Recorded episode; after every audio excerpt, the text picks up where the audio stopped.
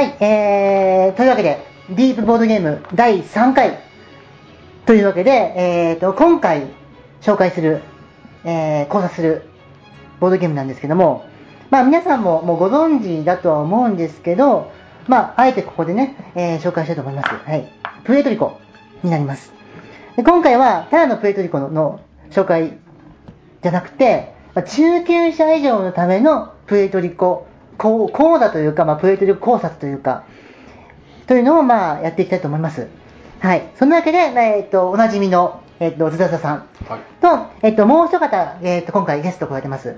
富山市で、デュエストギルドという、えマジック・ザ・ギャザリングの、まあ、専門ショップを、え経営されている店長の積木さんです。はい。はい。あどうも DG、デュエリストギルド略して DG ってみんな呼んでるんですけれども、DG の杉木と申します。はい。今、ヒカリンさんに説明いただいたようにマジック中心に扱ってるんですけれども、あのプレイスペースもあって、ボードゲームもいくつか、実は私の持ってるものがあって、これからは、まあ、ボードゲームの販売とか通販の方も始めていきたいなと思っているところですね。で、普段は皆さんと一緒にボードゲーム楽しませていただいてます。はい、ありがとうございます。そんなわけでね、またボードゲームを買えるお店がね、あと遊べるお店がね、また一つ増えたということで、まあ私どもとしてはね、非常に嬉しい限りなんですけども、まあぜひね、この調子でね、頑張っていっていただければ、私たちもね、嬉しいと思います。はい。そんなわけでじゃあ始めていきたいと思います。では、まずは、えっと、まあ、プエトリコの、まあ、ざっくりとしたゲームの説明の方、ズラザさん、お願いします。はい。まあ、うん、あんまテーマ性とかはあんまりないゲームなんでね、うん、そうですね、まあ、プエルトリコの有力者ですかね、なんか多分政治家なとか大金持ちとかそういうイメージだと思うんですけども、の一人になって、まあ、農場を経営して作物を貿易して、えー、稼いだりとかしつつ、最終的には最初建てていくのは農地だとか市場だとか港とかなんですがそのうちだんだん税関とか建て始めて、うん、まあ最終的にはプエルトリコで誰が一番有力者として、まあ、強い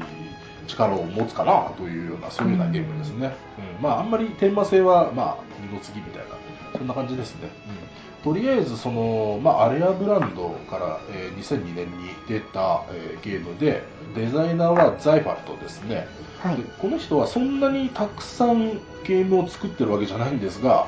うん、なぜか出すとホームランを打つと、うん、えー、例えばマンハッタンだとか、うん、えー、プエルトリコもそうですし、えー、あと郵便馬車ですね、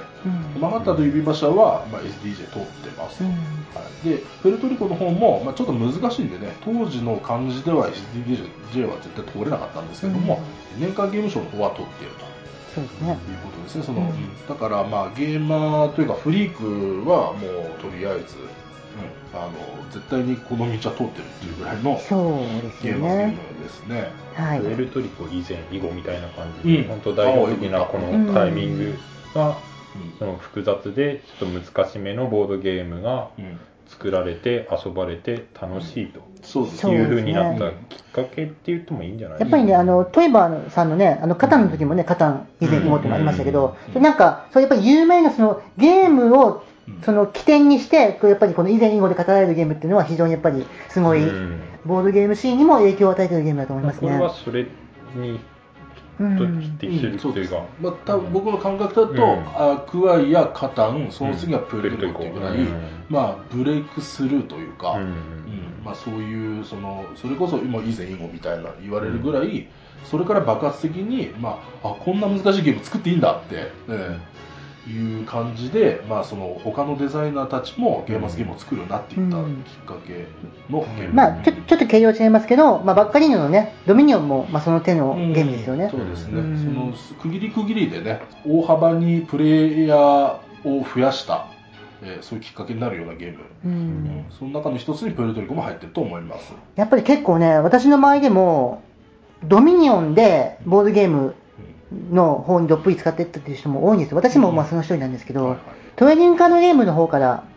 入っていく人が多くて、まあ、今回ドミニオンの話じゃないんで、あんまりそこ詳しくは話さないんですけども、はい。では続けていきましょう。えっとですね、で、2年前に、まあ、えっと、新版のプレデジコ14っていうのも発売されまして、ちょっとあのね、えっと、パッケージのね、あの絵でもちょっと話題になりましたけども、なんかムキムキのね、お兄さんが出てるとか言って、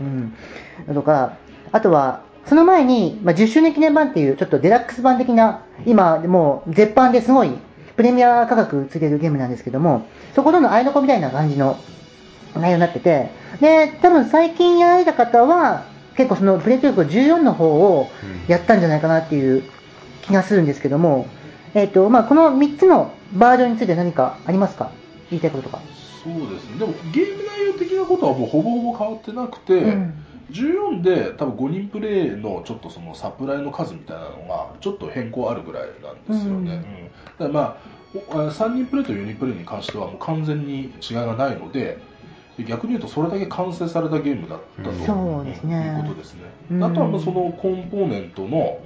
えー違いなんですが、まあ、これに関しては圧倒的に吸盤を押す人が多いのかなという気はしますね、まあ、僕らのプエルトリコのイメージはやっぱり建物を上に建てて、うん。でえープランテーションタイルを下に立ててでプランテーションタイルがこうとんがったか、うんうん。あのピラミッドを横に倒したようなこんなになってて。それがね、やっぱりちょっとね違和感あるというかそう、この新しいやつは。で右足の一番尖ったところに採石場の一発一発目を置くっていうのが、うん。なんかそれが気持ちいい感じだった、なのなんかねあの、まあ、10周年記念版も14もそうなんですがこのまずプランテーションタイルを置くところがなんかヘゴヘゴになってるのな。ん。かね、畑を意識した感じだと思うんですけど、ちゃんと整地しろよみたいな。んかフレーバーあの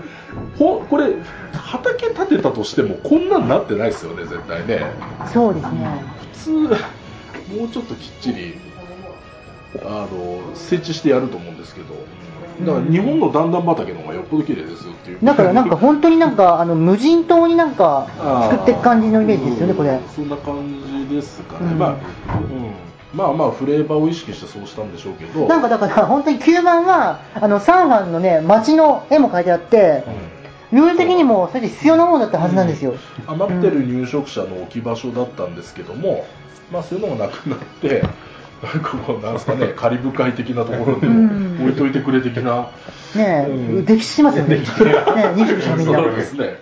ええ。あのでそそれで言うとですね僕実は10周年記念版が一番嫌いで、うん。あのなんかこの資材もねこのコーンとかインディゴとかも、うん。なんか立たないんですよなんかうまいことそうですよ、なんかね、変にキノコの形になってるね。ううん。ん。なんかこうへへごってなんか斜めとかになったりしてなちょっとんか変に立派になってるだけに。なんかちょっと収まり悪いですよね、これね。そうでもそれで言うと私ね、一番違和感あったのは、やっぱりこのダブロン金貨。ね、これね、しっかりしたその金属のうんコインになってん、実物っぽいコインになってるんですけど、逆にこれが使いにくいっていう。うん。なんかボード傷つけちゃいそうな感じもあるし、なんかちょっと実質的なの悪口なんじゃないですか？ディスってる感じになってる。まあ決してそうまあまあなんかこれこれあコレクターズアイテムなんで、うん。だからその10 14に出た時ボードのデザイン変えてほしかったなっていうのはちょっと、うんだから10周年はこれでこれでありなんですけど、うんなんか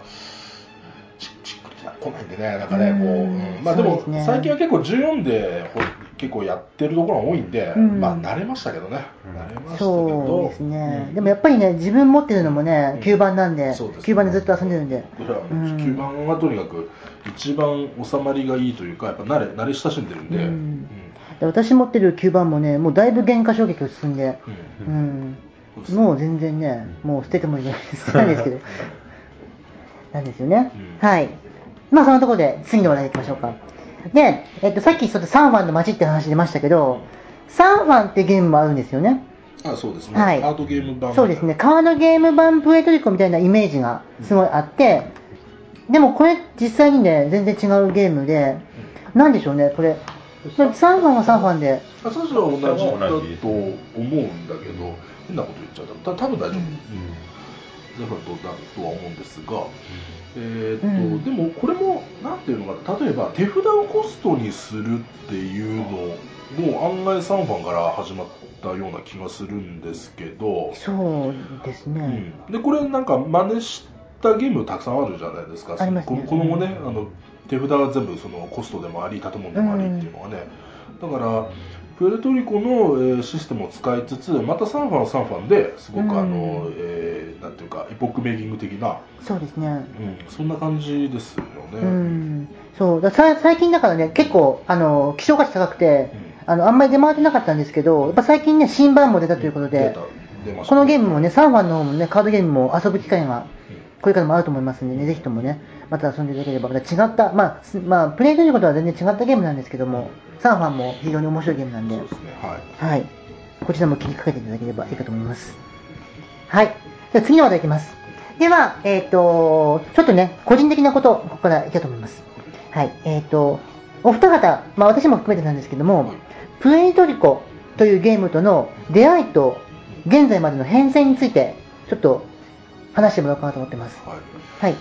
えじゃあ、津田さん、お願いします。はい、まあその今日ねその杉木さんにゲストで来てもらった、はいこれもちょっと理由の一つもあるんですけど、うんまあ2人のそのプエルトリコとの出会いがまあほぼ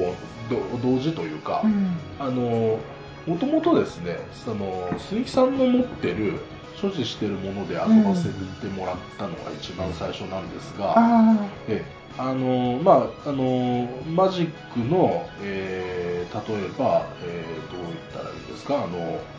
大きい大会というか、えーグランプリ、うん。グランプリとかそういうので終わった後横で結構そのあのマジックプレイヤーが遊んでると、うん。うん。もうその時期からすでにちょっとこうブームというあ。か。うん、そのマジックプレイヤーでこういうのも遊んでるみたいな人がいたらしくて、うんまあ評判がいいとでうん僕も当然噂聞いてたんでね、はいはい。ただあのあの当時ってなんかやっぱりちょっと、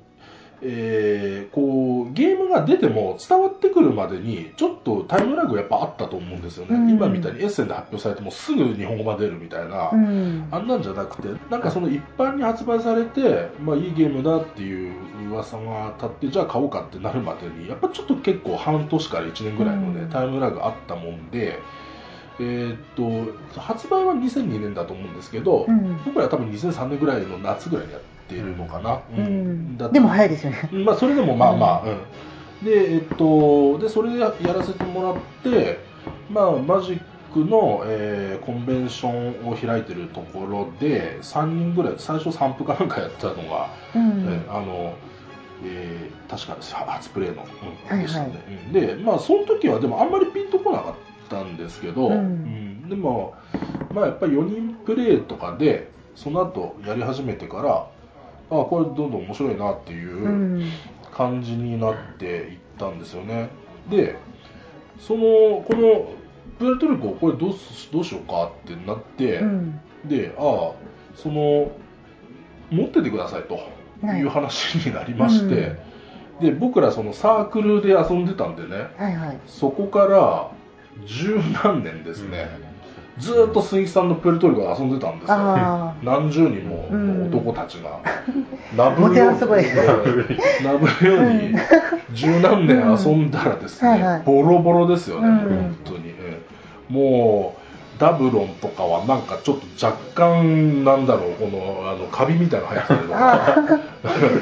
ぱりザバンドのことじゃないけど、全然。ああそこまでいかないにしてもでもボロボロですよ本当うん。にタイルから何からボロボロで、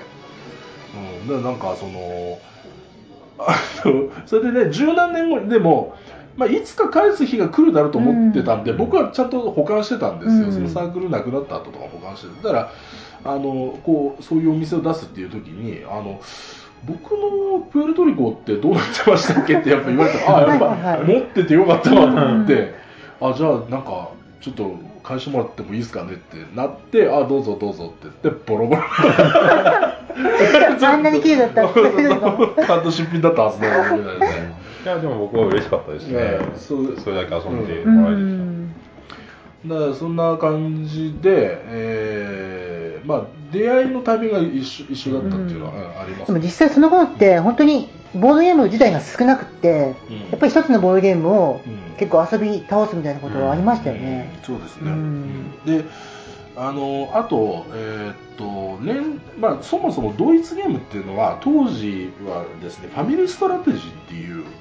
こう用語用語とか単語があって、はい。でつまりドイツの家庭でうん。そのおかお父さんとお母さんがいてでドイツ人はその5時に帰ってきますんでね仕事から、うん。だからその子供たち2人と4人でボードゲームでしようかみたいな感じ、まあそれがそのボードゲームのもともとの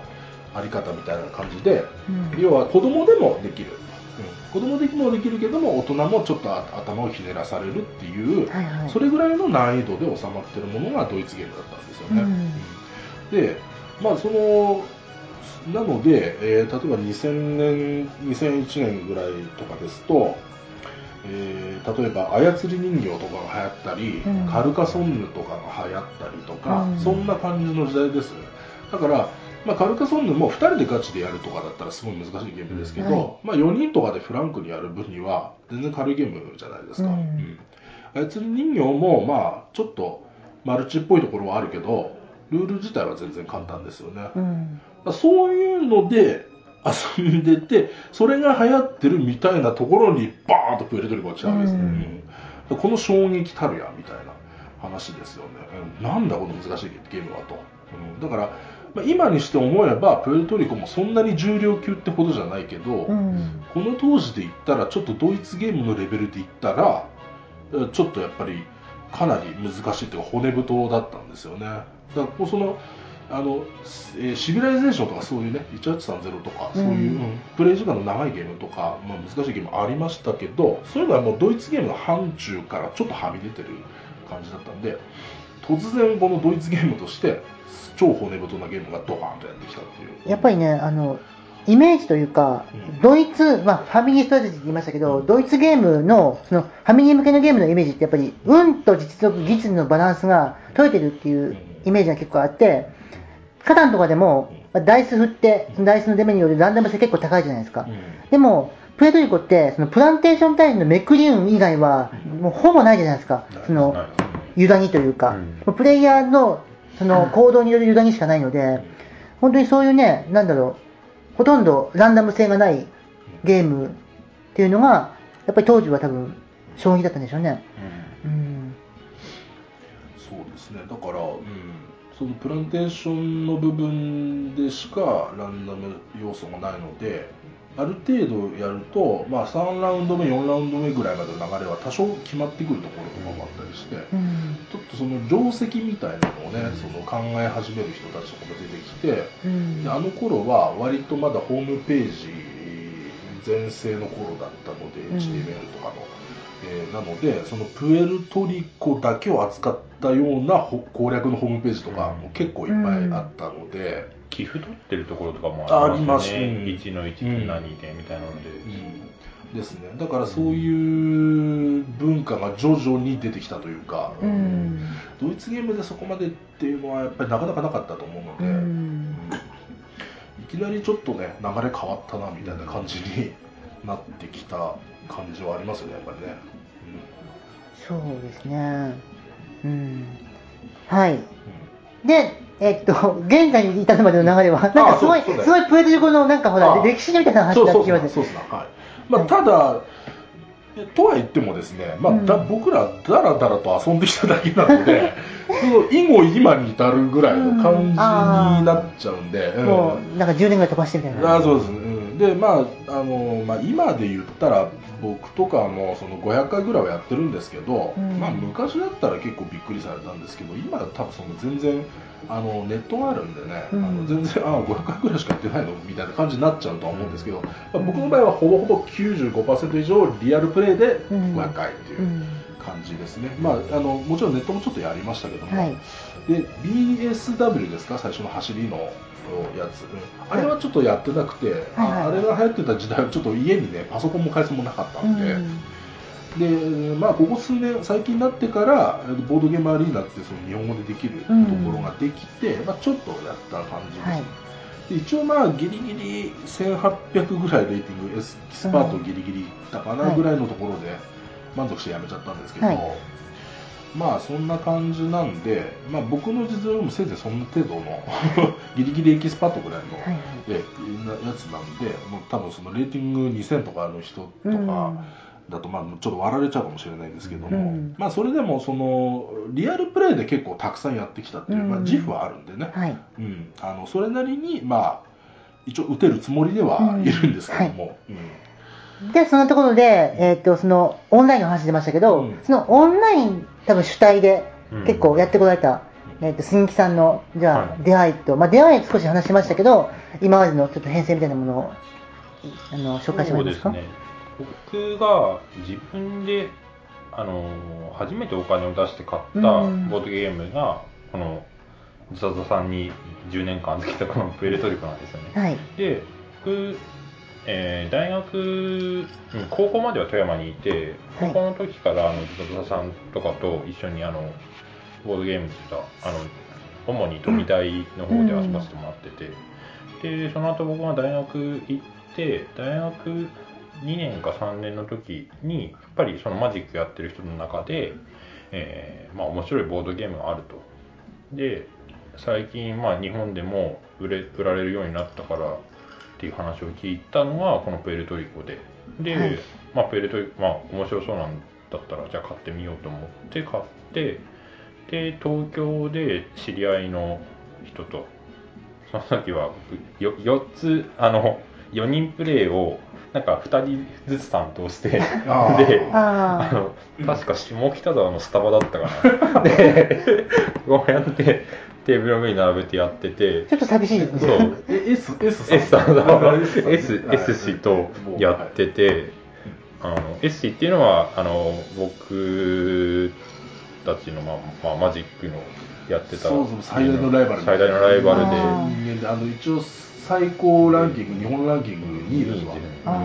まで行ってますね、そまあ、そういう人が東京にいらっしゃってでその人とまあマジックもやってたんですけどプエルトリコをその下北のスタバでまず型抜きしてから並べてやってたら最後の方にはスタバのお姉さんに怒られたっていう思い出があって、うん、でそれでまあ僕買ったんでまあ僕はずっと持ってて。ただあんまりですねそまあ、結構その時僕、まあ、マジックに力入れててあんまり、まあ、持ってはいたもののボードゲームはそんなにやることもなかったんですよね、で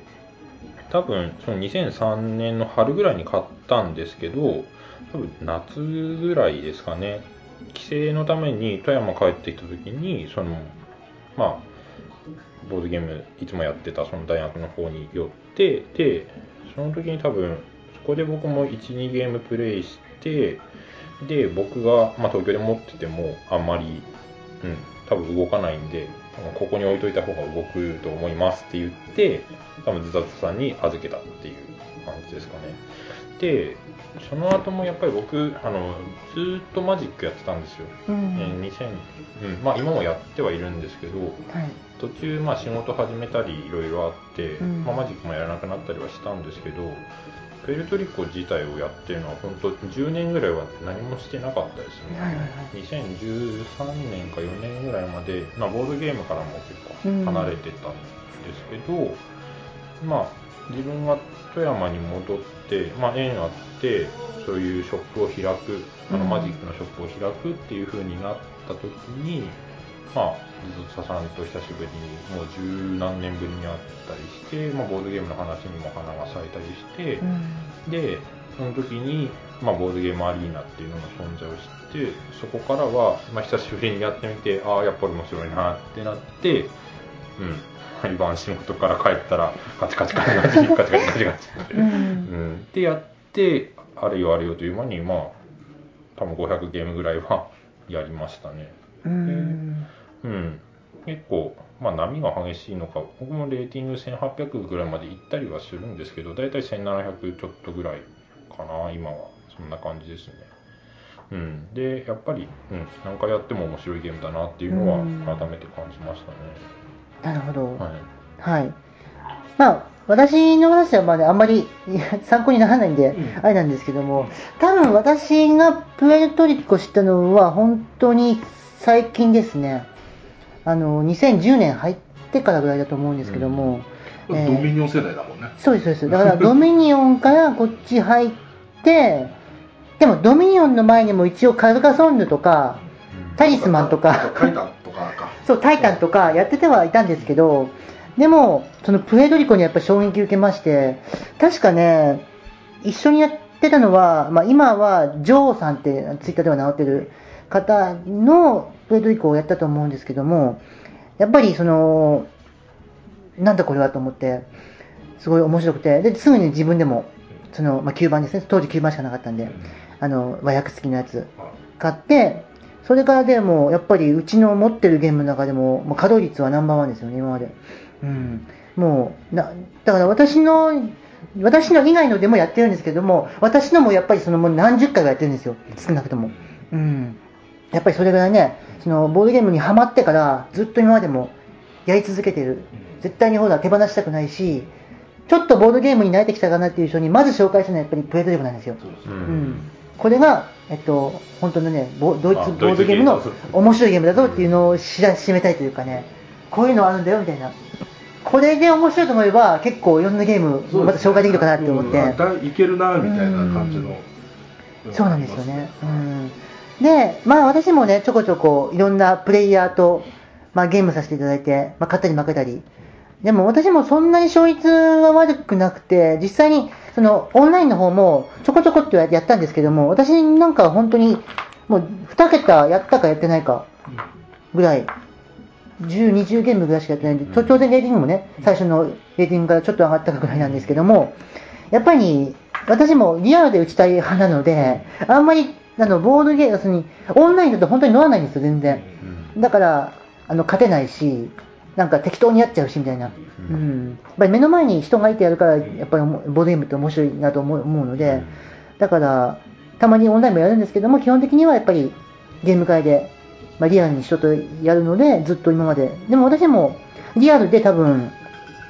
まあ、ザザさんほどじゃないですけどね、でも、2桁の後半ぐらいはやってますね。うん。あの多分ね、えー、ヒカルさんが買った時おそらくね9番5000ぐらいだったと思うんですけども、うん。あれ最初メビウスで売り出された時3800円だって知ってます？いや知らない。です。安いです、ね。300あ3800円ですだったんですよ。多分その杉木さんは3800円で買ってたから、ん僕はメビウスゲームズ水道橋のとこ行ってベルトリコくださいって言ってベルトリコ買いましたね、であのああいいゲームだ欲しいなでもなんかブースにあるなって思ってたらまずすぐ4000だったんですようんうん、すぐ4000になって、で、あの、と思ってたら5000になったんですよね。で、これ、でも、ちょっとこれあれかな、カットカット よくわかんないですけど、まあ、まあ、うんまあ、人気のあるゲームだったという。私どこで買ったか覚えてないんですけど、確か、私確か新品で買ってないはずなんですよ。うん。ヤフオクかなんかで探してで手に入れてるんで、それでもでも5000円ぐらいだと思います、多分。うん。その時だから私持ってたゲームっていうのが、うん。その、タリスマン、まあタイトルは持ってるんですけど、タリスマンと、ドミニオンと、カルカソンヌだけだったんですよ。うん。そこにプエルトリコが加わって、なんかすごい、そこからもうどんどん増えてバリューとか半端ないですよね。だから、私だから、その、あの、ジョーさんとか、まあ、YSK さんとかに一気に上り詰めさせられたんですよ。その、グイーと肩外れるっていうぐらい。で、気がついたら、半年ぐらい後には、もう、シュテファンフェルトのゲーム大好きです。ああ、なるほど、なる一ほど。気にヒマラヤの当時少女まで残さされて一気にもう、一気についてかないんです。一気にね、高山病とか赤毛です。そうそうそう。もうね、軽いゲームすっ飛ばして一気に行きましたから。本当に。うん、まあそういうのもありまして、まあ今に至るという流れですね。はい。では、えー、続いて、えーと、まあこんなね、まあすごいプエルトリコですけど、まあお二方に聞きたいのは、このプエルトリコの、ここがすごいっていう、いくつかあると思うんですけど、ダンともう上げるとしたら、どこがいいと思う、すごいと思いますか？そうですね、まあ、まあ、いやっぱり一番最初に衝撃を受けたのは、やっぱりそのターンシーケンスというか、その、ラウンドの流れですよね。うんで、あの、まあ、後でもちょっとその、なんていうか、語りたいと思ってるんですけど、はい。ここ数年ゲでゲーム始めた人ってよくそのプエルトリコをやらせたら、あ、面白いワーカープレスメントですねって言うんですよね。うんうんち違う。ワーカープレスメントじゃない。っていうのは、ワーカープレスメントっていうのは、そのアクションをこう選択するこうスペースに駒を置いたら、他の人は基本的には置けないんですよね。うんまあ、もちろんゲームによって、例えば追加のお金を払ったら置けるだとか、うんだからもっと駒をたくさん置いたりすると置けるとか、もう少し効果が弱くななるけども置けるとか、まあ、もちろんあるんですけども、うん基本的にはその早物勝ちでそこを置けないっていうのが、えー基本じゃないですか。うんそのまあ建物とかプランテーションに入植者を乗せるっていうところを見て、まあ、ワーカープレスメントっていう。なんか言葉の意味としては合ってるんですけどね、うん。ワーカーをプレイスメントする。してるんだけど。確かに。うん、でも多分そのそういう建物を起動させるっていう部分よりもそのアクション選択を指してうん。基本的にはそのジャンル分けされてるはずなので、うん。まあ、ケイラスとかもそうなんだだったんで、うん。えーまあ、そこから大聖堂になったりアグリコラになったりってうん。なってきたんで、まあ、そこが一番の特徴であると。で、うん。プエルトリコはあのその人しかできないわけじゃないですよね。みんなでやると、だからそのラウンドのスタートプレイヤーはいるんですけどもはい。スタートプレイヤーのこの回り順っていうのは、えーある意味そのフェーズを例えば TCG っぽく言うならばフェーズのどの順番から始めるかっていうのを決定する人うん。みたいなのが順番に回っていく感じですかね。だから、うん。僕もインストするときよく言うんですけど例えばドローフェーズだとかそのこうアンタップフェーズみたいなお寝てるカードが起きるフェーズでアタックフェーズエンドフェーズみたいなのがあったとしたらで僕はアタックフェーズからやります。で僕はドロー次ドローフェーズやりますみたいな感じででみんなでそれをやっていくっていう、うん。でそのえー積む順番というかそのいそのフェーズを起こす順番をどういう順番でやっていくか。だから選んだ特権を得るっていうのはある意味みんな特権を得るのでうん。そこでは差がつかないはずなんですよね、均衡を取った人もプラス1金建築を、えー選んだ人もプラスプラス1金というかマイナス1金なので結局同じじゃないですかそこは、うんうん。じゃあ先に均衡を取ればいいのかそれとも先に建築フェーズを起こした方がいいのか、そこなんですよね。順番が重要っていうことなので、うん。アクションのスペースの取り合いではないと、うん。そこがあのだからプエルまあプエルトリコがちょっと有名すぎて偉大すぎるっていうことであんまりちょっと真似もしづらいっていうところはあると思うのかな。あんまりそのプエルトリコをがっつり意識したその単神経するゲームってあんまりないような気もするんですけど。一応クラマーケースにのノーティカスっていうゲームがそれに近いんですけど、はい。はいうん。まあでもあんまりないですよ。本当にあんまりないですよ、うん。ないですよね。だから、うん。そのダウンタイムがほとんど感じないっていうゲームっていうのは本当珍しくて、リアルタイムじゃないゲームで、ううん。んみんなで一緒にフェーズをやる、うん。そこやっぱそこが一今番すごいとまでの、ゲームと全然違って本当に面白かったですね、うん。はい。安人さん何かありますか？他に。そうですね、まあ、僕、まあ、正直あんまりボードゲームそんなに数をやってるわけではないんですけどやっぱりこのうん「プエルトリコ」っていうゲームは人から話聞いて実際やってみて思ったのはそうですねそのリソースマネジメントの種,、まあ、種類が、まあ、入植者だったりあとは、まあ、お金だったり得点だったりっていうところを、まあ、こんなにバランスよくきちんと作れるんだっていうのはうん。すごく思ったのとあとはやっぱり多分その後サンファンとかレース4にレース4ギャラクシーとかにつながっていくと思うんですがアクション選択っていうそういうギミックってこれが初めてなんですかね。これ以外にもそれ以外にもあったはうんだそのアクションをバラバラのそのアクションがあって、うん。その誰かが別々に選択していくっていうのはいくつか例えばエルグランデだってそうであると言えなくもないし、えーっとそこのアイディアはあったかなと思うんですよ、うん。ただやっぱさっき言ったようにその誰かがそれを取ったらそれは、それはもうそこでおしまいってなるシステムに普通は、まあ、ドイツゲームとはよく早もん勝ちのゲームだって言われるので、あの誰かがこれ早もん勝ちで取ったら他の人はそれ以外っていううん。のが基本であった。うん。うんっていうことはそのみんなで一緒にやりましょうっていうところに発想がいったのがすごいかなって、う。んあとは私が思うのは、まあ、やってある程度やるとなんか、まあ、定石の先に、まあ、プレイのタイプみたいなのを、まあ、建築タイプとか、出向タイプとか、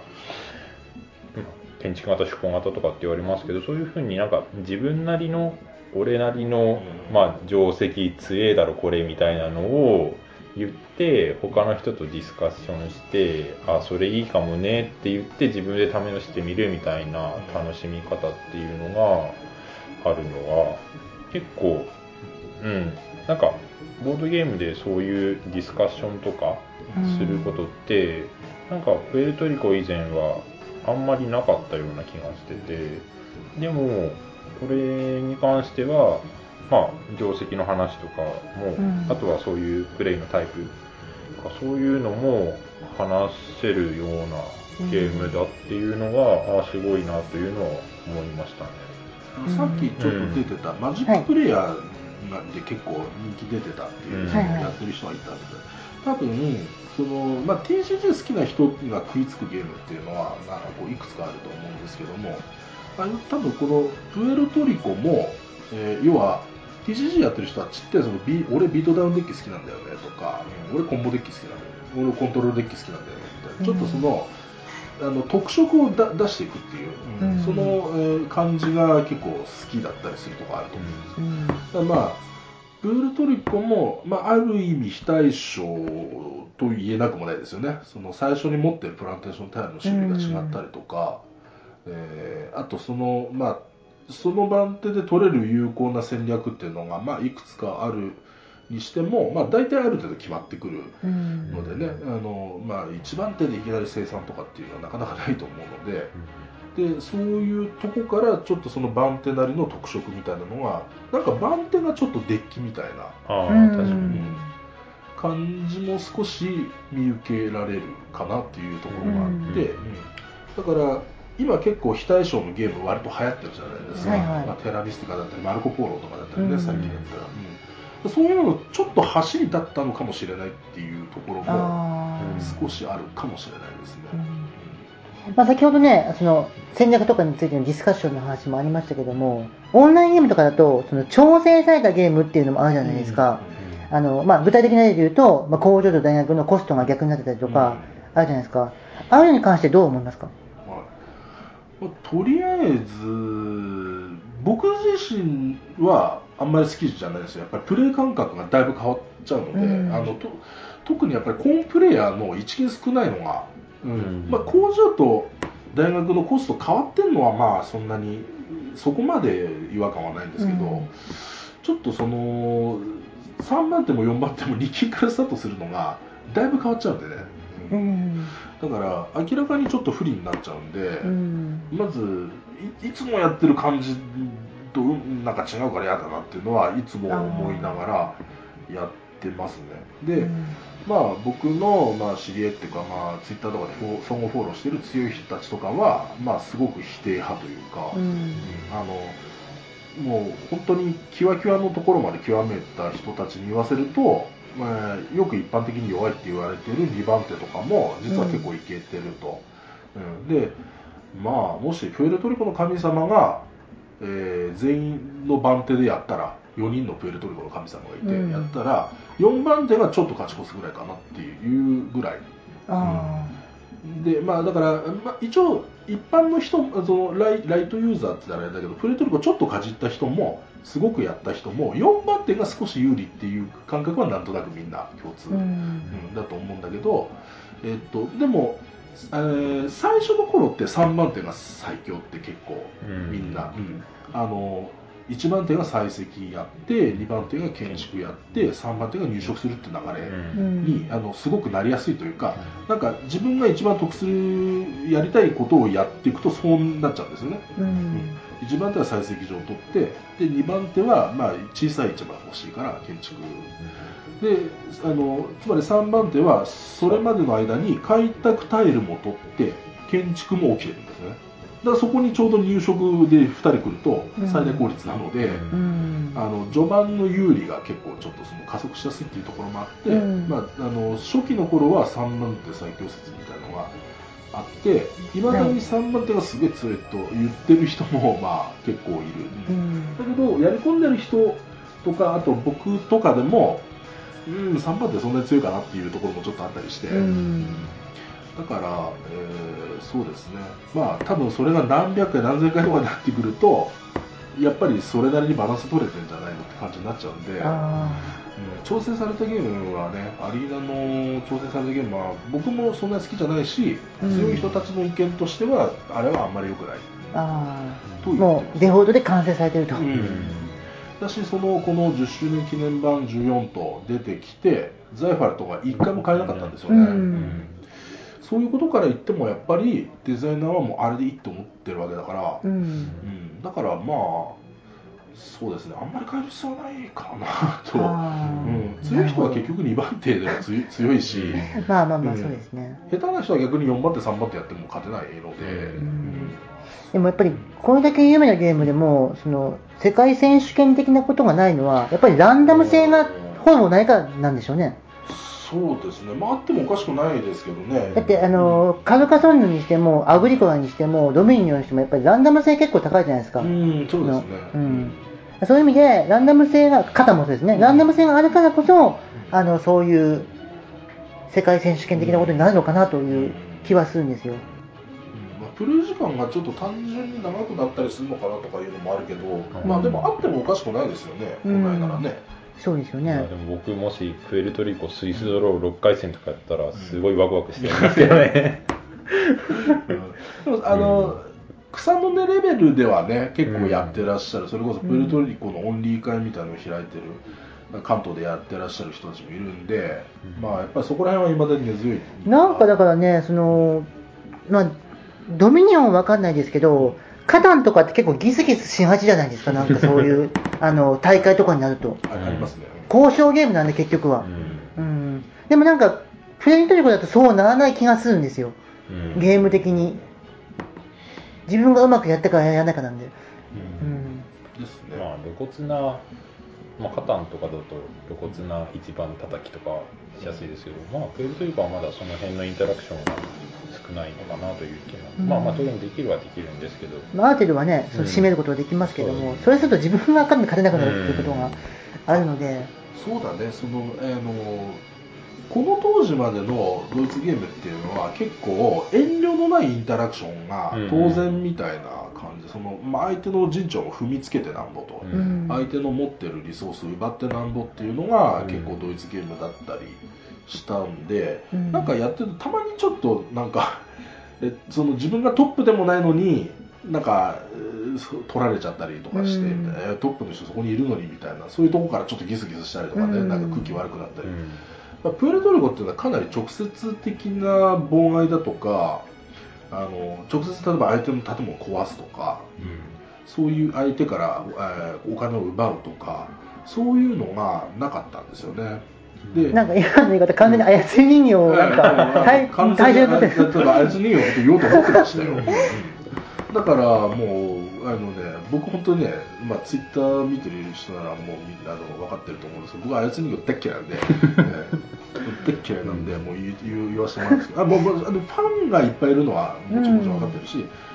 操り人形が好きな人を嫌いなわけじゃないですよ、あのうん。誤解がないように。僕自身は操り人形のあのあの最後のラウンドとか最後のラウンドっていうか誰かトップが上がりそうな時に、うん。なんか残ってるやつでまともなのが傭兵しかないから傭兵取ったのにうん。傭兵さんトップ上がっちゃうよ壊してよみたいな仕事させられるみたいな。俺ドベなんだけどみたいな。あの感じが大っ嫌いなんで、うん。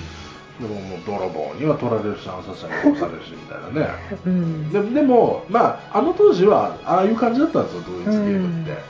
だから、この、で、インタラクションのないゲームは大抵決まって、そのフリークから、このゲームなんかインタラクション薄いねとか、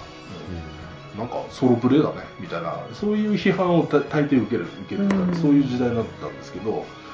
なんかね、そういう人からも文句言えないんですよ、このゲームって。うん。そうですね。直接的な妨害がないのにインタラクションはすごくあるから、うん。ぐぬぬって感じじゃないですかね。だからそのね。直接相手の建物を破壊するとかリソース奪うってないのに、うん。もうそのあインタラクションが薄いねなんてもうお首にも言えないような、それを複雑に入り組んだ。だまあ、うん。そういう部分でもすごくよくできてる、はい。はい。まあ、そんなところでね、話は尽きないですけども、次の話題に進みます。で、ここまではね、結構未経験者でも聞けるような話が多かったんですけども、ここからちょっとね、えっと、もう経験者、もうプエルトリコを何回も遊んでるよっていう方に向けてのちょっと話をしようかと思います。まあ、具体的なプエルトリコの戦術であるとか、テクニックであるとかですね、こういう立ち回り術とか、まあ、そういうものをちょっとね、思いつく限りで何か話していただければいいなと思ってます。はい。まあ、さっきからもちょこちょこね、言ってまで何番手が有利とかうん。なんとかっていろいろ言ってますけども、何か、その、脱初心者というか、もっとうまくやりたい人に向けての、その、やり方とか、うんどういうふうにやればいいかというのがあったら、教えていただければいいかなと思います。そうですね、僕はでも、とにかく、まあ、やっぱりランダム要素がかなり少ないゲームなんで、うん少なくとも最初の3ラウンド目、4ラウンド目ぐらいまでは、結構やっぱり予定通りに動くゲームだと思うんですよ。うんうんであのまずその初心者脱出というか中級者になる一番手っ取り早い方法は、まあ、ボードを出して4人のボードがセッティングして自分が1人でその別々のプレイヤーであるかのようにとりあえずラウンドを進めてみる。うん。ゲームをやってみる。であのこれを言うとですねそんなバカげたことできないよと。まあ他人とやるのがゲームじゃんっていう人もいるんだけど、うん。別にねあのゲーム最後まで完走しなくていいと思います、3ラウンド4ラウンド5ラウンドぐらいまでやってでもう一回崩してまた最初にセットアップしてでもう一回やってっていうのを繰り返して大体その時までにどういう手が有利になったか不利になったかで何番手が有利だったのかっていうのを見返して、集中してやるとおそらくパターンが見えてくると思うんですよねある程度ね。であのこういうこうあの農場というかあの例えば、えータバコインディゴ砂糖、えーまあ、コーヒーとかっていありますよねでコーンとありますけどもその何何番手は何を取ったら有利になりやすいかだとか何を変えば有利になりやすいか何を選択すれば有利になりやすいかっていうのある程度のパターンは出てくると思うので、うんまあ、繰り返しやってでちょっとずつそのそれを自分で構築していくっていうのがまず手っ取り早いかなと。うん。で僕見てて思うのはなんか何回も同じミスしてる人結構いるので、あー。うんあのまあ、例えば、えー、とお隣の石川県で、まあ、GS 金金沢っていうねゲームスペース金沢っていう、まあうん。ところ、まあ、僕もあのよく行かさせてもらってるんですが、はいまあ、そこでもう去年大プエルトリコブームみたいな、うん。感じが、うんまあ、あそこに来てる人たちも結構ここ数年でゲームを始めた人たちボードゲームを始めた人が多かったんで、もうこれは面白いゲームだねっていうことで。でそのリーグ戦みたいなのやったりしてね、うん。盛り上がったんですけども、まあ、当然順調にどんどんどんどんうまもうスポンジが水を吸収するかのようにどんどん上手くなっていく人もいれば、うん。まあちょっと申し訳ないけどもやっぱりちょっと同じミスを何回も繰り返してるかなって思う人も、まあ、僕横で見てて思ったので、まあ、同じミスを二の鉄は踏まないみたいな、うん。うん。今回これでうまくいかなかったからやっぱこういうのは良くないんだなっていうのをちょっとずつ自分でその学んでいけばいいかなと。うん。でもそれが例えば初プレイが1番手でしたと。で次やったら3番手。なんか全然違うんだけどみたいな。で最初採石場取れって言われたけど3番手採石場取れないよみたいな、まあ、そういうことになってくるじゃないですか、うん。だからえーなんかそうガタガタになっちゃうんで最初はなんかこう一人でこうやってやってったら、あのーなんか雑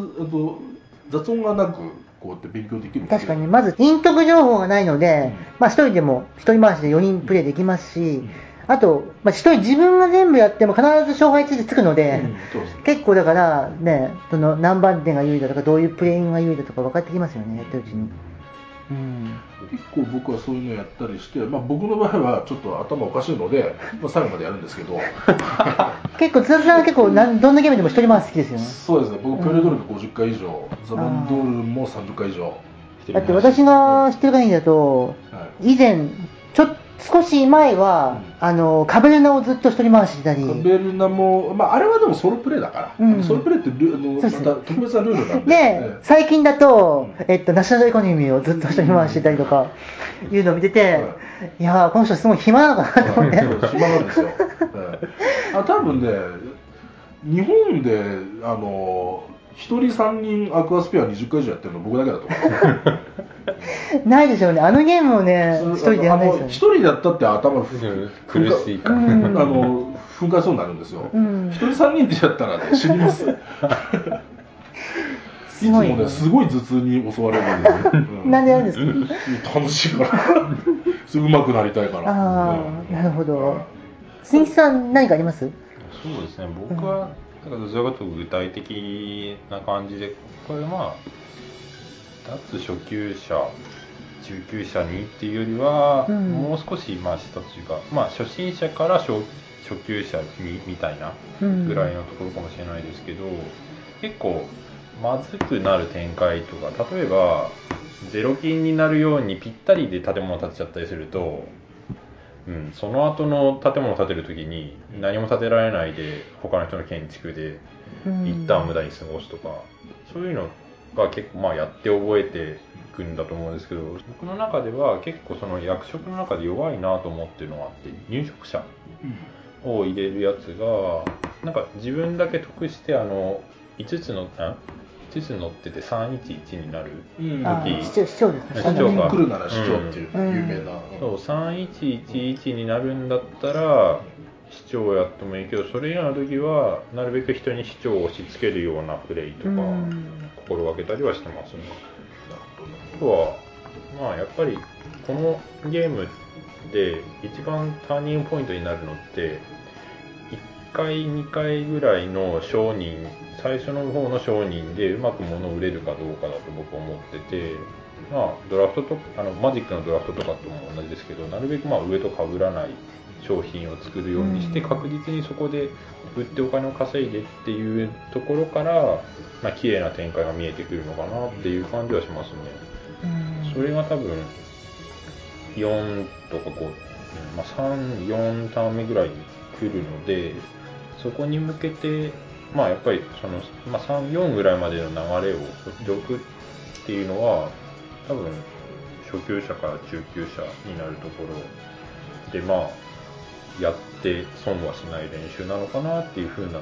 気はしますね。うんうん。プエルトリコは練習する気になりますね。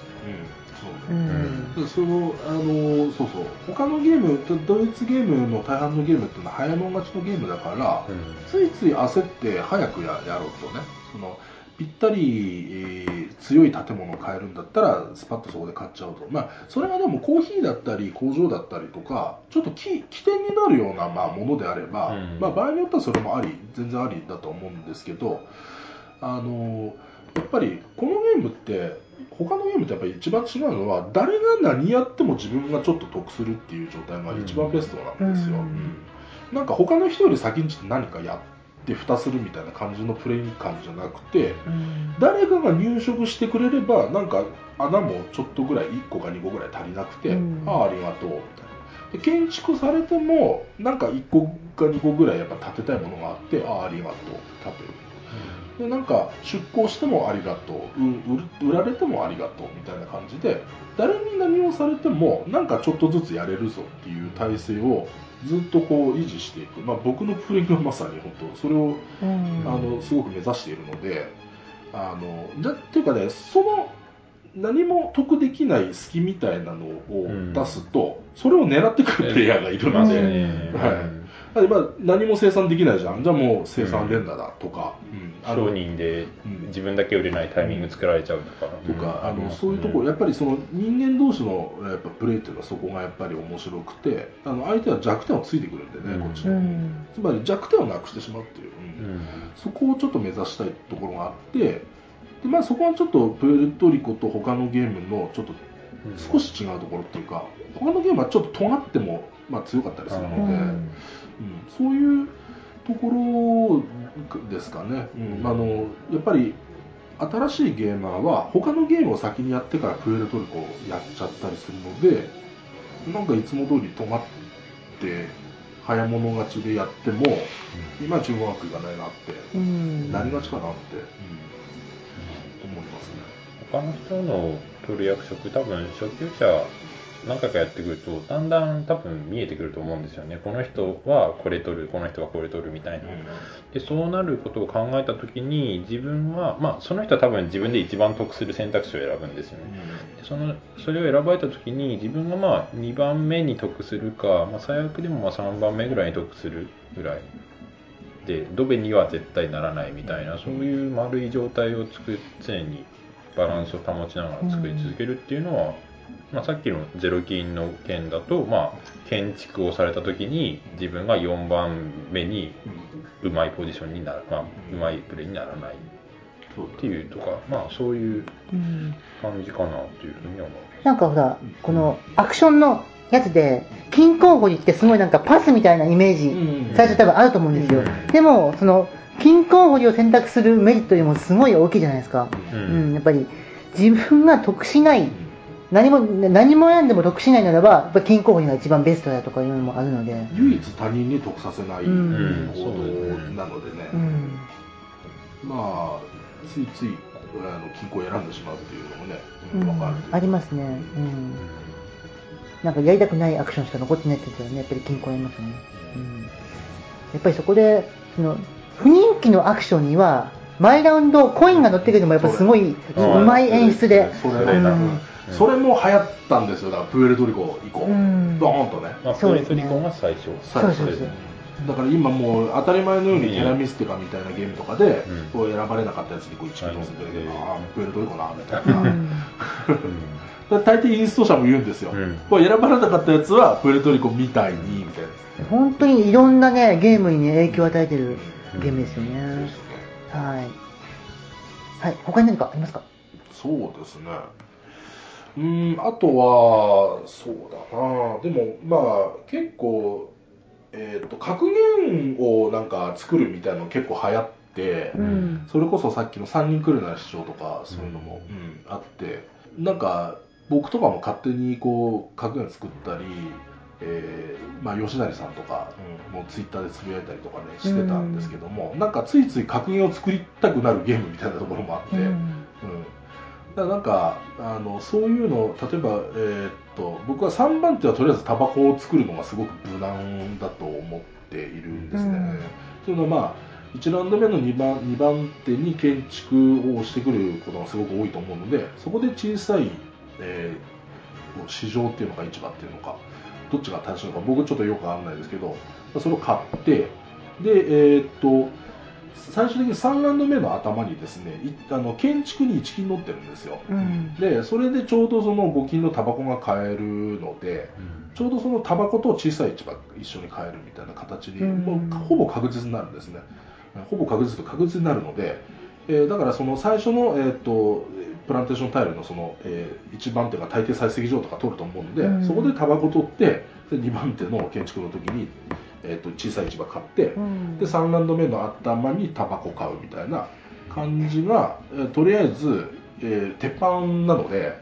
でね、これね、うん。ほら、さっきランダム要素もほとんどないって言ったんですけど、はい。そのプランテーションのめくり運っていうランダム要素だけでもすんごい困ることありますよね。なんか、うん。あれタバコ来ねえんだけどみたいなこともあるしコーンとかね。コーンが全然来ないとか、でうん。コーヒー誰かに買われて、で、こっちもコーヒーで対抗したいけども、コーヒーが全然出てこないとか。うん。が出ない全く出ないから最初取った人に独占されてねずっと売られるっていう、そういう流れもありますよね。そうですね。本当にそこのランダム要素だけなのに、すごいやっぱやっぱりそこだけで、あの、ゲームの色が全然変わるというか、雰囲気が変わるというか。まあそこででもコーヒー売り抜けてそのままその人が買っちゃうゲームだったら面白くないけどもやっぱりちゃんとその途中から逆転できる要素があるんで、うん。うん。まあ一回売ったらとりあえずその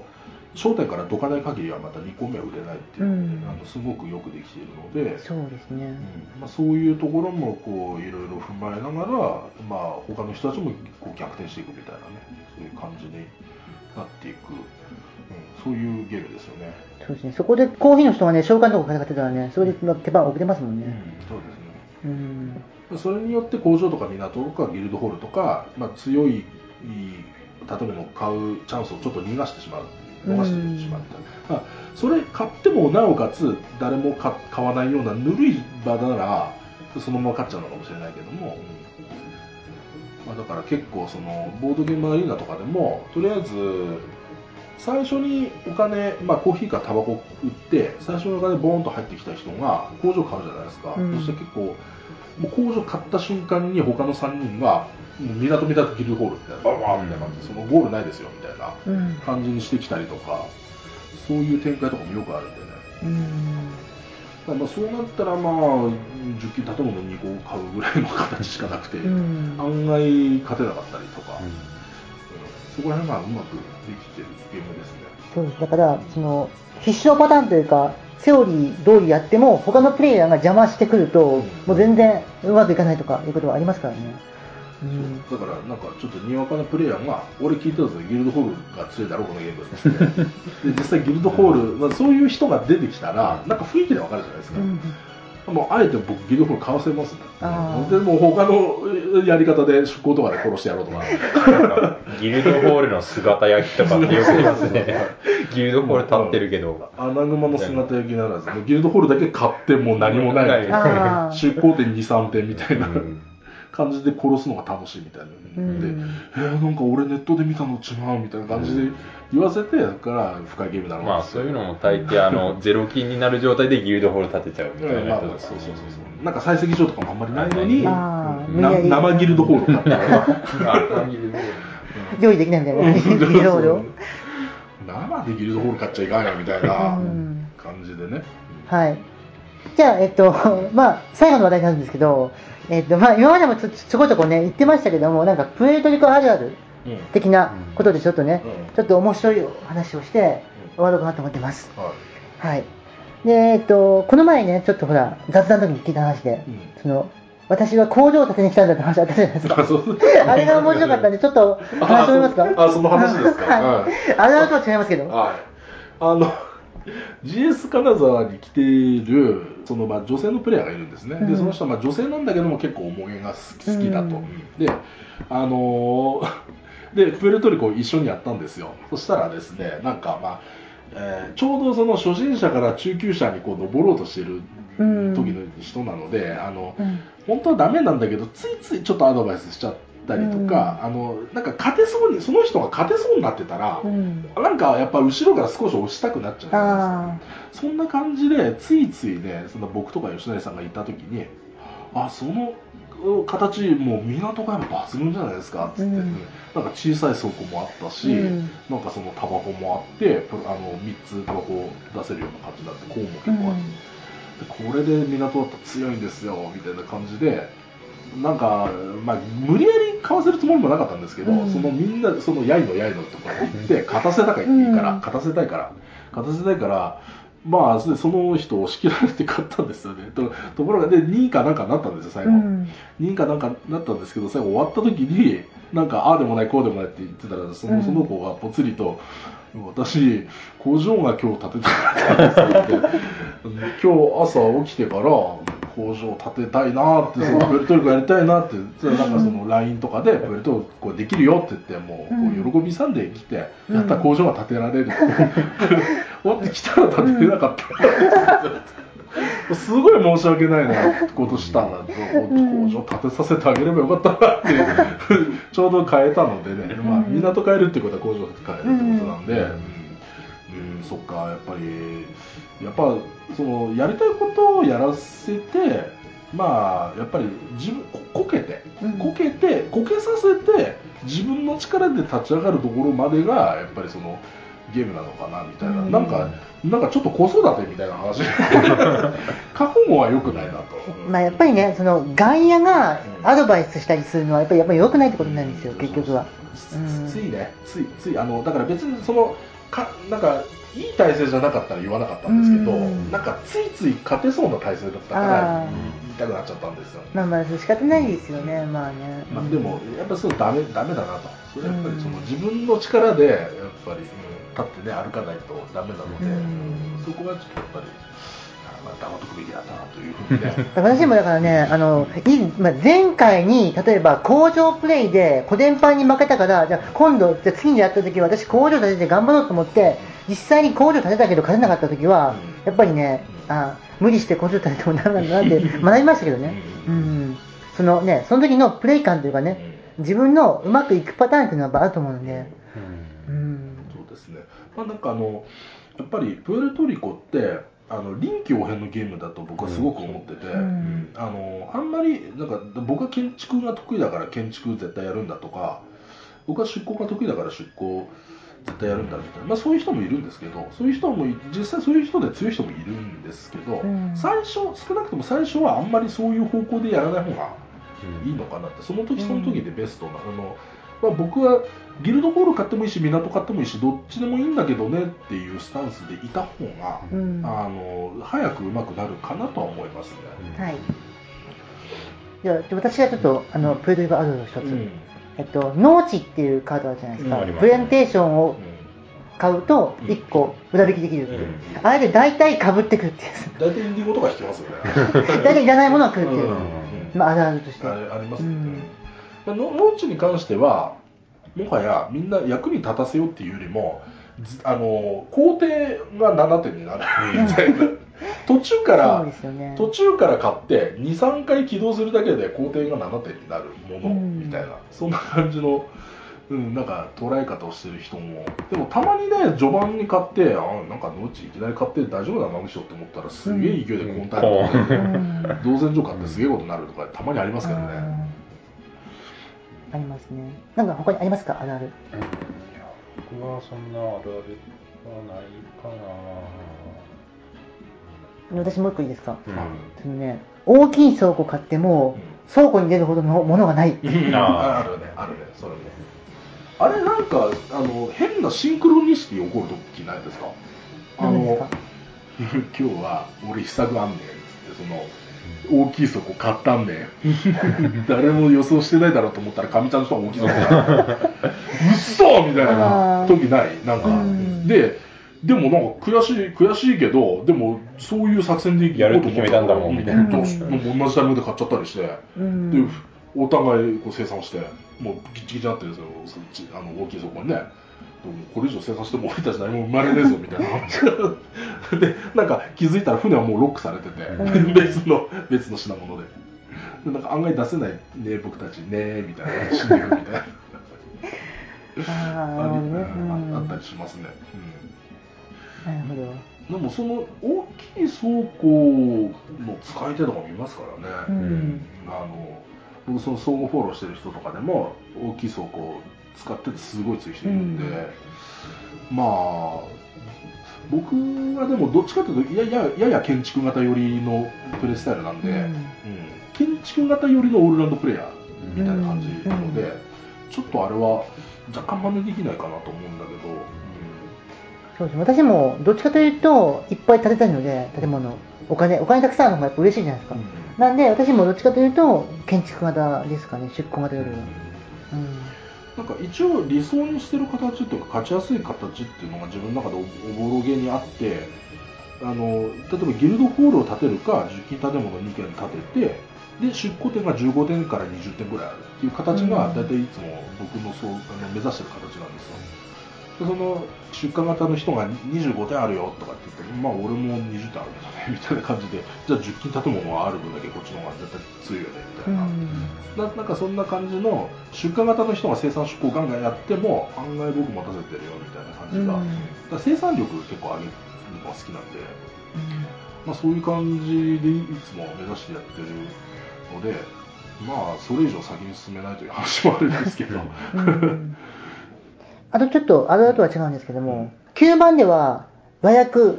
病院ってなってるじゃないですかああそうね、うん。ホスピス問題。そうそうそう。宿宿屋病院問題みたいな、うん。実際は宿屋が正しいん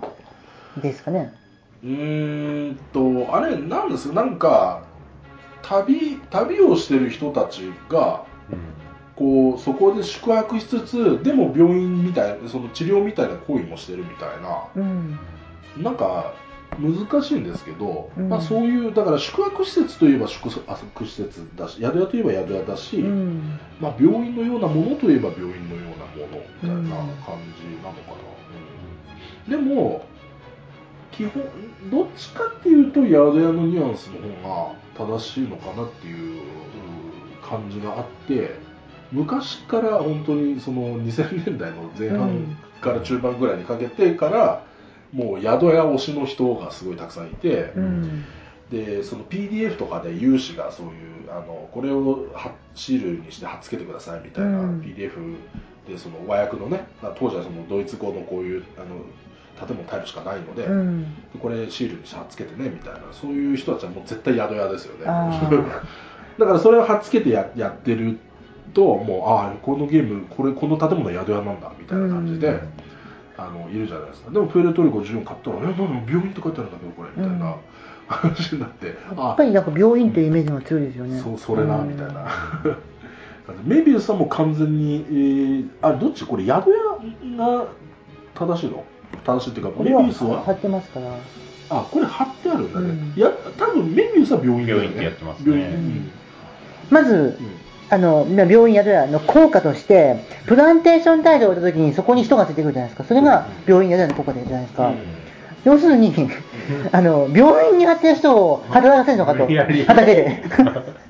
病み上がりの人をああなるほどそういうイメージ、そういう意味で、宿屋に泊まった人が、ここいいとこだから、ここに、あの、そのまま住もう住もうって思って、畑を耕し始めるっていうイメージの方がいいかなと私は思ったんですよ。で、宿屋すごく納得したんですよ、私。どうん、その当時。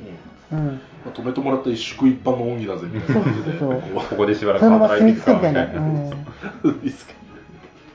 かなと思って。あーうん。でもあでもただ一説にはこれねどれどれって結構みんな言うじゃないですか。あーまああんまりあれですよね。結構まあなんかこの色色的に うんも、もうん。入植者ですか。ら、植民地ですからね、いわゆる。うプエルトリコの背景的にもってことなんだろうけど、うんととなるとそういう人たちが宿に泊まるのみたいな話もあったりはするけどね、あ待機してる人船に乗ってきますからねうん。やってきますねどっからとかねそこから。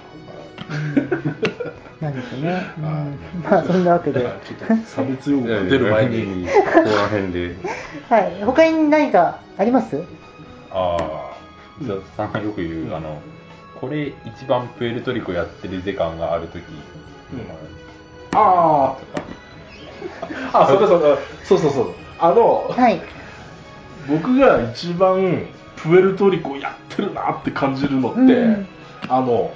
あまあ、小さい市場コーン採石場ってなってる時に、うん。入植者2人なんですよ、なんかうん。まあ、さ1個あってるある状態で誰かに入植されたりして、うん。要は自分の番まで、まあ、あの回ってきたら入植してこれ3つオンにしようと思ってたら、かみちゃんの1つ前の人とかが入植者来て小さい市場コーン採石場っていうのをこう小さい市場と採石場で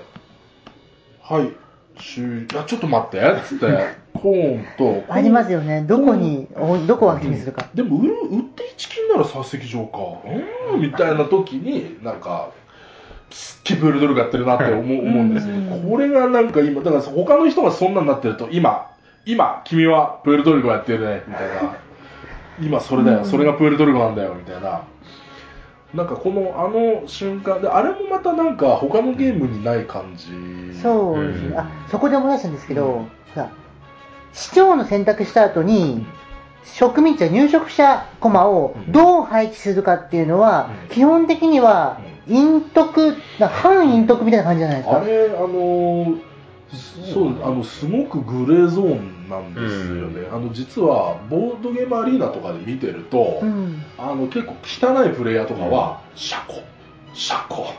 シャコ、シャコ。っつって待ってるよね、絶対待ちしてるよね。待ってますね。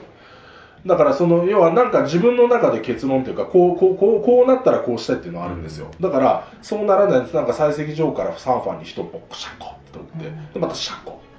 シャコってやりながら他の人が終わるのを待ってるんですよ、うん。でシャコシャコでなんか特にそういう罰則とかはないから、うん。あれだからやりたい放題なんですよ、まあ自分の時間切れが近づくだけですよね、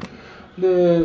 でもそのあんまりそれをみんなで咎めに行こうみたいな感じじゃなくてあのうん。やりたいやつやらせとけみたいな感じで、うん。結構みんな決定しちゃうんで、うん。みんな他の3人がやってからその人がシャコ終わりみたいなになっちゃうんで、一応だから、ねいや高顔無知にやる人はちょっと得しているみたいな感じ、うんでも他の人はそんなバカらしいわみたいな、でもやっぱりそのゲーム終盤になると、建物に、建物の空きスペースが何個あるかで入植者の数が決まるんで、そこでもう一ラウンドあるのかないのかっていうのが結構重要になってくるじゃないですか。終わるわうん。ね、だからあの重要な建物から人をのけてでも終わらせた方がいいって場合ありますよね。だから本当は例えば小さい市場だったりとか、えーそういうものとかに本当は人乗せときたいんだけどこれ終わるんだったらもうそのここのプランテーションタイルに使ってないところにこうやって乗せて、うん。建物の空きのマス目の分だけこうやって補充来るからあと1人なんだよな。あと1人でなんか足りるんだけどずっとあの人見ててああ1個空いた。じゃあ俺もどかそうって思ったらその人が「あちょっと待ってやっぱこれ戻すわ」ってなったら「ちょっとじゃあ俺も小さい一枚」みたいなそれはダメなので、基本的には他の人のは見ないっていう、紳士協定的なものは見ないようにし,、てます、うん。私も見ないですけど、残りあと何個乗っかれば、その終わるかっていうのを計算して、じゃあ自分はこれだけ、大体、これだけのかのかしとけば大体なんとかなるかなっていうので、それは多分大丈夫だと思います、あの一応ネットとかでも残り入植者何人いるかとか、うん。そういうのは見れるんで、うん、そこは大丈夫だと思うんですけど、そのただ誰から順番に終わらせていくかっていうのはなんかきはっきりした決まりはないんですよね、あの少なくともボードゲームアリーナを見てる限りはさっき言ったずるい人がシャコシャコやってるだけみたいな、そこを明確に決めようっていう気もないんですよね、デザイナーは。ないですね、ん。まあ、でも一応なんだっけ？そのそのうち自分の時間が切れてペペナルティみたいなのついたらまあなりますね。ただリアルではそれないないので、うん。それなんかちょっと、そこだけちょっと引っかかるところではあるんですよね。うん。確かに、だからって追加するのもね、バカらし。いし。そこで、うん。そのためだ。オルレアンぐらいだったらまだわかるけど、うん。その入植のためだけについたてっていうのも。そのまあそこら辺その強い人たちがどうやってるのか、まあ、あんまり気にしたことないのでわかんないですけど、うんまあうん僕は見ちゃいけないもんかなと思ってずっとやってますけどね。だから、あの、ゲームは変わるんですけども、うん。その、今日もツイッターで話してた、コードネームやるときのうんスマホを見ていいかどうか問題とか、うん、あ最と初に、決めなきゃいけないうね、ん、あの、ゲームとかやるときにカウンティングをうん。なんかにメモとかしていいのかどうか問題とかいろいろあるじゃないですか。それが例えばそのマジック、あの当然ね、ここの3人全員マジックプレイヤーなんで分かると思うんですけど、マジックはで大丈夫なんですよね、うん。それがね、うん。あダダレスっていうのかな、ああいうのとかで手札見たら、もうメモりますよね、みんなこうやってね、うん。でそういうのが、そういうのいいゲームないじゃん、いや、マジック・ザ・ギャザリングいいんですよ。みたいな話になっちゃうんで、うん。まあだからそれは許されるのか許されないのかみたいな、うん。うんそうですね。話はありますよね。でもね、やっぱり、ものの記憶力とか、うん。そのにはね、個人差があるので、うん。記憶力弱い人はやっぱりん。メモしたいじゃないですか。うん。そういう時って、まあ、プライドリーは多分そういうことあんまないですけども、うん。他のゲームで、あのーメモすするの、メモしてもいいですかって言ったらメモ OK になるんですかね。みみんなが、みんな OK なの？OK なのかな？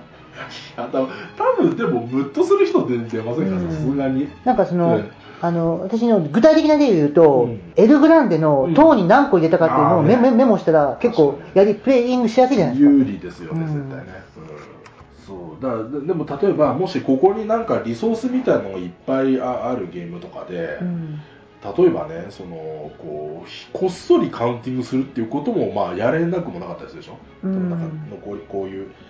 家のコマとかがこうやってあったりして、うん。このこの人が1個入れたらここに置いて、うんあの人が2個入れたらここに置いてってやって。ゲームのそのサプライによってはねこっそりカウンティングすることだって、まあ、うんできなくもないっていう、まあ、それを僕は当然やったことはないけど、うん、まあやれば確実に有利になるんでね、うん。あとこの指とかこうやって持ってるのいいのかとかね。ああ、そこまで厳密になるとね、結局ね、頭で考えるか、まあ、物使うか、ね、指使うかどうかだけの違いなんで、なんとも言えないですけど、うん、私はずっとね、頭の中で連呼してるんですよ、エルグランで。何個入れたかってずっとね頭の中で連呼しながら。例えば5人じゃないですか。うん、何個入れたか、だから、頭の中でうん。2、3、5、2、0、2とかって。ああなるほどね。そういうことね。はいはいはい。で、入れるたびに、うん。何個入れ、私らがすっごいしつこく聞くんですよ。何個入れましたあの、今とかって。うん。適当に入れないでくださいとか言って。うん。あれ、でも、何個入れたか言うのは確実に宣言するっていう、うん。あの、ルールがあるので、うん。何個入れたかを確実に言ってくださいって。あれ、ん。なんだかんだでこっそり入れようとする人いるもんね、うん。あのまあ、エルグランデに限らずなどんなゲームでもそうだけど、なんか目立たないようにこっそりやるやりたいがある人結構いるから、うん。うん。はい、ちょっと話脱線しましたけど。まあ、そんなところでね、えっ、と、今回、まあ結構ね、うん短く話そうって言いながらね、1時間20分も話してますけど。あーすげえなこれ。はい、そんなわけでね、私の編集が大変なだけですけど。はい、そんなわけでね、えっ、と、まあ、今回はうん、こういうプレイデルコのね、ちょっと厚く深く、ちょっとディープな話をさせていただきました。はい、そんなわけで、えっ、と、今回のお相手は、ズダズさんと、新木さんでした。はい、ありがとうございました。ありがとうございましたありがとうございではまた次回。はい、どうも、ありがとうございます。